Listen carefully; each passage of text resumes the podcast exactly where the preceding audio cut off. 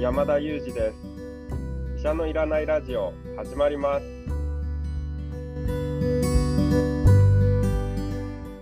この番組はニューヨーク在住の医師山田裕二先生に健康にまつわる情報を質問し医者のいらない状態を医者と一緒に実現しようという矛盾した番組です。山田裕二先生への質問役は講談社の臼井颯が務めます。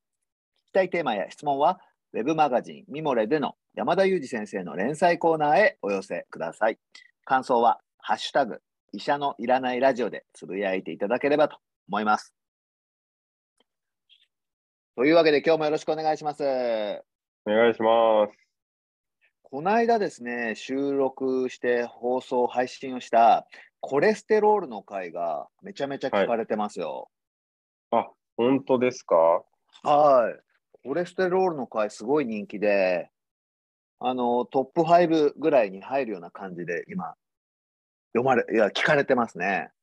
あまあやっぱりあれですかね身近だからっていうところもあるんですかねねえ。あのーこの医者のいらないラジオを始めてから、あのコロナの情報はやっぱりよく聞かれるなと思ってるんですけど、この間尿尿酸値がすごく聞かれて、はいはいはい、それに次いで今コレステロールが聞かれてるって感じですかね。あなるほどなるほどじゃあそういうなんかちょっとこう身近な健康診断の話題みたいなものもやっぱりこれからもちょっとずつ扱っていきたいですよねそうですよね。やっぱ気になる。僕にとってやっぱコレステロールって自分の体で結構作ってるんだよというのが新鮮でした。そうですよねプラスしてあのバター問題が一気に解決するっていうことにもつながりましたもんねいやーこのバター問題の解決は大きいですよ。僕の朝の時間がですね、かなり広がりましたから、バター問題に関心がある人はぜひ、ぜひ、あの、前の回を探してちょっと聞いていただけたらと思いますね。そうですね、まあ、ちなみに私はバターとジャムをこう混ぜて使ったりするのも好きなんですけど、臼井さんはもう完全にシンプルにバターだけで攻めるタイプなんですね。そうですね。でもバターとジャムをミックスするって、もう糖分プラス脂肪、いってますね、結構。よくないですよね。ただなんかこう、あれなんですよ、ちょっと懐かしい味というか、日本に帰った時によくコンビニの中にこうコッペパンみたいなものにこうジャムとバターが両方挟まったようななんかパンって売ってなかったでしたっけ？もう私もなんか数年前の話になっちゃうんですけど、あれが結構なんか朝こう忙しい時にパッと食べるのに好きで、そのなんかこう懐かしい味が多分こう染み込んじゃってるんだと思うんですよね。なるほどな。でもちょっとわかるな。ジャムバターね。あんバターとか継続的にずっと人気ありますもんね。あんバター。そうですよね。そうですよね。多分こう甘いとしょっぱいのハーモニーみたいなのがなんかこう人の舌をくすぐるんじゃないですかね。面白いな。面白い。そんなのが好きなんですね。意外。意外とカロリー、摂取カロリーが多いってことが分かりましたよ、山田裕二先生。そうですね。その分運動しないとダメですね。その分かなり運動してますからね。はい。今日はそんな食べ物の話も聞きつつですけど、やっぱりそうは言ってもコロナ、気になるコロナ最前線、最新情報なんですけど、はい。もうあれですね、なんかあの、オミクロンの次は、またオミクロンって感じですね。そうなんですよね。まあ、しばらくオミクロンじゃないかなと思いますね。まあ、そのぐらいですね、そのオミクロンの性能が高いというか、その感染の広がりやすさが広がりやすいっていうところがやっぱりあるんですよね。オミクロンの性能がウイルスとして高いですか？ということなんですよね。まあそうですね、これだけ広がってるっていうことですもんね。はい。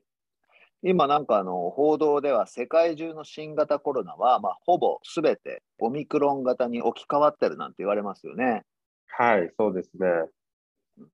アルファが来て、デルタがこう流行って、その後オミクロンが来て、はい、ウイルス同士でこうなんかこう覇権争いをしてるような感じにも見えますね。そうですね。はい。まあ実際そういう意思があるわけではないんですけども、結果として置き換わるということになるんですよね。うん。もうね、もうどうなんですかね、これ。まあ、普通に生活してるともうこうやって BA1 とか BA2 とか出てくるし、この間のお話でね、それどころじゃなくて、たくさん出てる ?XE も出てると。はい。XE だけじゃなくて A も B も C もあるって話でしたからね。そうですね。さらにあの BA1、BA2 に引き継いで、BA3 とか4とか5っていうのも出てきてますので、まあ、もう、なんていうか、覚えなくていいレベルにいろいろありますけれども、まあ、オミクロンの中でもいろいろ出てきてるっていうような感じなんですよね。で実際私、あの今、ニューヨークに住んでますけども、あのニューヨーク州もですね、またこの1ヶ月あの動向を見ていますと、あの感染者の数っていうのは増えてきます、しています。あの幸いなことにですね、入院患者数だとかっていうのは変化をしていなくて、感染者数もですね、まあ、予想されていたよりは、あの早く増えてはいないんですけども、それでもなおですね、この1ヶ月間、あの増えちゃっています。で、その原因として考えられているのが、まあ、これももはや追いかけきれないと思うんですけども、まあ、日本で今 BA2 が優位になっているっていうようなニュースがあると思うんですけども、さらにニューヨークではそこからさらにもうちょっとあの変異を獲得した BA212 っていうのと、あと BA2121 っていう、まあ、ちょっともう何を言ってるかわからないレベルになってるかもしれないですけども、まあ、そういったですね、まあ、ちょっとまた顔色を変えたオミクロン、まあ、結果としてはオミクロンなんですけども、あのまあ、新しいまた、まあ、ちょっと顔色が違うあのオミクロンが流行していて、これがですね、また BA 元の BA2 よりもですね、さらにあの20数パーセント電波性が高いんじゃないかというふうにあの考えられていまして、もともと BA2 自体もですね、オリジナルのものからすると30%ぐらいですね、早いんじゃないかっていうふうに考えられてるんですけども、そこからさらに2割増しぐらいで、あの感染が広がりやすいんじゃないかっていうようなあのことが考えられていて、まあ、それも原因の一端を担って、ニューヨークで感染者が増えてるんじゃないかというふうに分析されています。すごいですね。もういつの間にか BA212、212は、あ、もう何個あるのか忘れちゃいましたけど。そうですよね。そこまでいってんですか？そうなんです。もう数字を数えるのも厳しいっていう感じになっちゃいますよね。ああ。なんかね、あの、アプリのバージョンとかで、バージョン、えー、1.053みたいなのありますけど、はい。そんな感じでウイルスも変わってるんですね。まあ、そんなでもイメージでいいんじゃないかなと思いますね。なんかそのアプリの見た目だとかは変わらないんですけど、ちょっと細かいバグを修正しましたみたいな感じでバージョンが上がっていくと思うんですけども、まあ、そんな感じでですね、見た目には変わらないぐらい、まあ、ちょっとずつこうあの変化を遂げていっているんですよね。なるほどな。それをアプリの場合は、えー、専門のエンジニアがやっているけれども、ウイルスの場合は、まあ、それが自然的に進んでるってことなんですね。あ、もうその理解で間違いないですね。すごいな、このバージョン。もうアップデートしたくないですけどね。そうですね。まあでもアップデートを勝手にされていってしまうんですよね。なるほど。ということは、まあ、それに応じて、こっち側の対策もアップデートしていかなきゃいけないってことなんですかね。そうですね。ワクチン側もやっぱりアップデートしていかなきゃいけないですよね。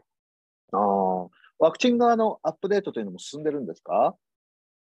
そうですね。あの、ワクチン自体の改良というのももちろん進んでいまして、あのオミクロンに対応するようなあの新たなワクチンの開発ですとか、まあ、あとあのこれも本当に初期からずっと望まれてきたものですけれども、あの鼻からあの吸い込むというか、鼻にあの噴射するようなワクチンですね、まあ、こういったもの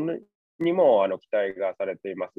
まあ、その心はですね、まあ、注射するよりも、その鼻に噴射する方がですね、その鼻の粘膜での免疫を強くするということで、まあ、今こう、注射するワクチンの大きな問題点は、まあ、重症化はよく防ぐんだけども、その感染を防ぐ効果がなかなか長持ちしないっていうところが問題で、そういったところをですね、この鼻で使うワクチンが克服するんじゃないか、なんていうようなこともあの考えられていまして、これも期待が持たれていますね。あとはまあ、これはもうどこまでサステイナビリティがあるのかっていう問題もありますけども、まあ、これまで日本でもアメリカでも3回接種というのが広がってきましたけれども、まあ、いよいよその4回目接種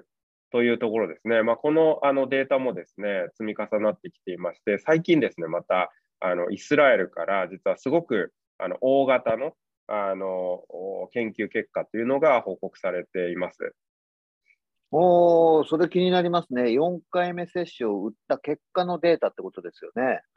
そうですね、もうこれはですね、本当に10万人を超えるような非常に大きな規模のデータが公開されました。え、どんな結果だったんですか？はい、あの今回の報告は、まあ、あの同じく先行するイスラエルからなんですけども、あの3回接種後で、そこから4ヶ月以上あの経過した人たちで、さらに60歳以上の方ですね、60歳以上の方に限定されてるんですけども、この方たちが本当に10万人以上あのデータが取り込まれてですね、この方たちにおける4回目接種と3回のみの接種ですね、4回目をまだ受けてない人たちの間で比べられて、それぞれ感染予防効果はどうかとかですね、発症予防効果はどうかっていうようなことがあの実際にあの評価をされています。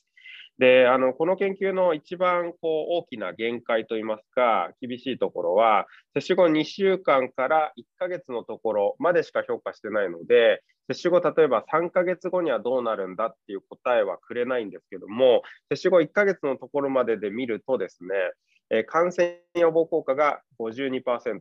発症予防が60%ぐらい、入院予防が70%ぐらい、そして死亡、命を守る効果も70%を超える76%というところでですね、まあ、少なくとも短期的には感染を予防したり、発症を予防したり、入院を防いだり、命を守ってくれたりという効果が3回目にさらに上乗せして期待できるということが報告をされまして、まあ、こういった研究結果ももとにですね、あのアメリカでは日本よりも先行して、えっと、主に高齢者に対してですね、4回接種がまあ推奨される運びになったんですよね。なるほど、今の数字を聞いてると、なんかまあまあこう聞く感じがしますね。そうですね、少なくとも短期的にという条件付きになってしまうんですけれども、まあ、接種後大体1、2週間のところから、え接種後1ヶ月までは、まあ、それぞれ感染予防から入院予防、重症化予防までですね、幅広く上乗せの効果が期待できるんじゃないかというところなんですけども、じゃあこれが2ヶ月、3ヶ月経ったらどうなのかという問題には、この研究答えてくれないんですが、これまでの 3, あの3回接種のデータなんかを重ね合わせてみると、おそらくなんですけども、この1ヶ月の後に、え、感染予防効果とか発症予防効果がぐんと下がってしまうんじゃないかなということが予想されますし、一方で入院予防とか重症化予防、これはもうちょっと続いて3ヶ月とか4ヶ月は続いてくれるんじゃないかということも言えるんですけども、こうなってくるとですね、じゃあ5回、6回ともうこんな感じで繰り返していくのかと。これはちょっとさすがにこう持続性という意味で、多くの人に繰り返し繰り返し打つっていうのはやっぱり厳しいので、まあ、そんな中でやはりワクチンの限界といいますかね、えー、このワクチンをさらにアップデートしていく必要性も突きつけてるとも言えるんじゃないかなと思うんですけども、まあ、ひとまずは短期的にはですね、あの高い効果が示されたということで、まあ、比較的話題になった研究でもあります。なるほど。それにしてもイスラエルってすごいですね。確か人口1000万人いかないぐらいの、ね、国だと思うんですけど、それで10万人以上のこんなデータを先行して出してくれると、まあ、ありがたい話ですね。そうですね、先行してワクチン接種が進んだという点もありますし、もう一つはその健康データが一括ほぼ一括管理されているというところも大きいですよね。実際に例えば日本ですとかアメリカだとですね、こういった健康情報というのはそれぞれの医療機関に分断されてしまっているので、なかなか大型のデータをすぐに取り出すっていうことが難しいんですよね。一方でイスラエルではそういったデータがこう集約されているので、このようにですね、比較的早い段階で綺麗なデータっていうのを持ってくることができるんですよね。なるほど、面白いですね。そういうことがあったんですね。そうなんです。わかりました。まあ、イスラエルで、だとすると、これからも引き続きいろんなデータを出てくると思うんで、注目し続けたいなと思いました。そうですね。まあ、今、あの60歳以上のデータだけですけども、まあ、今後、若い世代のあの4回目接種のデータなんていうのもあの出てくることが期待されると思います。そうですね。わかりました。また新しい情報が出てきたらぜひ教えてください。わかりました。はい、今日は、今日、今日はまたワクチンおよびコロナですね。最新情報について山田裕二先生に伺いました。今日もありがとうございました。ありがとうございました。えー、はい、本日は薄井颯と山田裕二がお送りしました。Thank you for listening and see you next time.